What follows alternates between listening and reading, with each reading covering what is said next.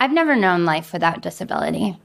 Disability is where a physical or mental condition or impairment is combined with physical or social barriers that make it hard for a person to do certain things or interact with the world around them.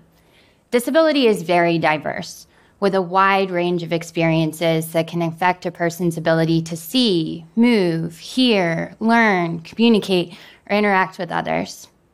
In my case, my sister Erin is autistic and has intellectual disabilities. She processes the world differently. She enjoys riding her bike, collecting rubber ducks, watching YouTube videos on repeat, and spending the money she earns at work. When she's really happy, she squeals and flaps her hands. Though for many people, Erin is different, she is my normal. In my family, we were raised with the core value that different is not less. But it was made clear to me that the rest of the world didn't always share this value. Like, I'll never forget one time in middle school, my sister's aide had made a video of her learning how to communicate using speech and sign and thriving in an inclusive classroom where she was loved and accepted just for who she is.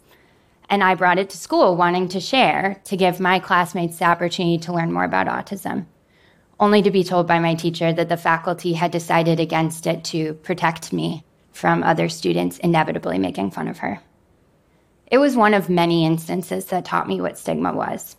With every rude comment when Erin would have a sensory meltdown in a public place, with every casual use of the slur retard by even childhood friends of mine, with every judgmental stare, I learned that the rest of the world didn't necessarily see Erin for the full human being that she is.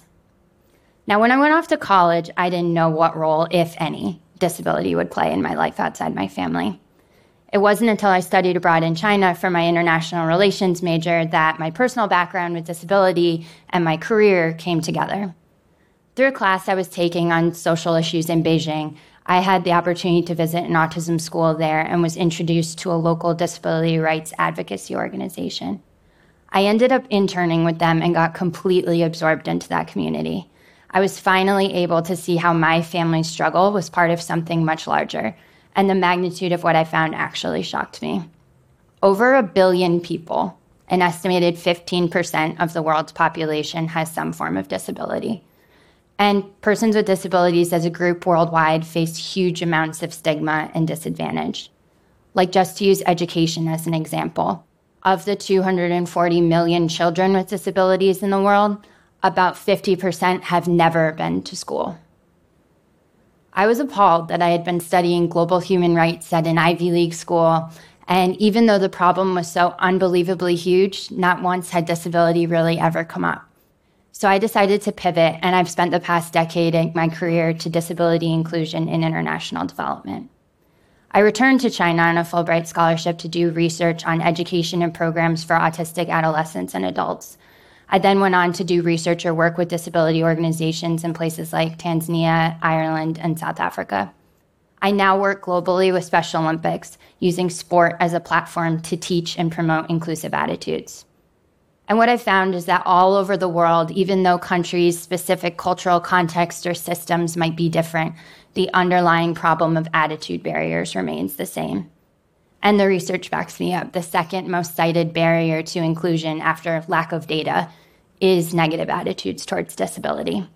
What people don't realize is that exclusion hurts everyone. The International Labor Organization estimates that disability exclusion costs low and middle income countries between 3 and 7% of GDP. But the opposite is also true. Inclusion could help everyone. Our research at Special Olympics has found that inclusive sport and youth leadership programming has benefits for youth both with and without disabilities, especially when it comes to developing key social and emotional skills everyone needs to succeed in an increasingly diverse and interconnected world. And this is held true in countries as different as the United States, China, India, Kenya, and Greece. The good news is there are four things we all can do to make the future more inclusive. Number one, we need to reevaluate our own attitudes towards disability. I still get questions about whether it is realistic to include persons with disabilities in international development programs when even the so called regular people are struggling.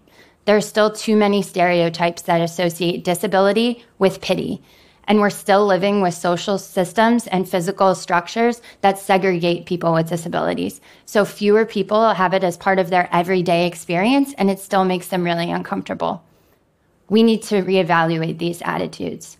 Needing accommodation or support does not make a person any less deserving of dignity and respect. This is a matter of justice and equity, not charity. Second, choose to include. Solving this issue is not just a matter of policy. There are plenty of countries that have disability laws on the books or have signed and ratified the United Nations Convention on the Rights of Persons with Disabilities, but there is still a huge gap between what is written in policy and what actually happens in practice.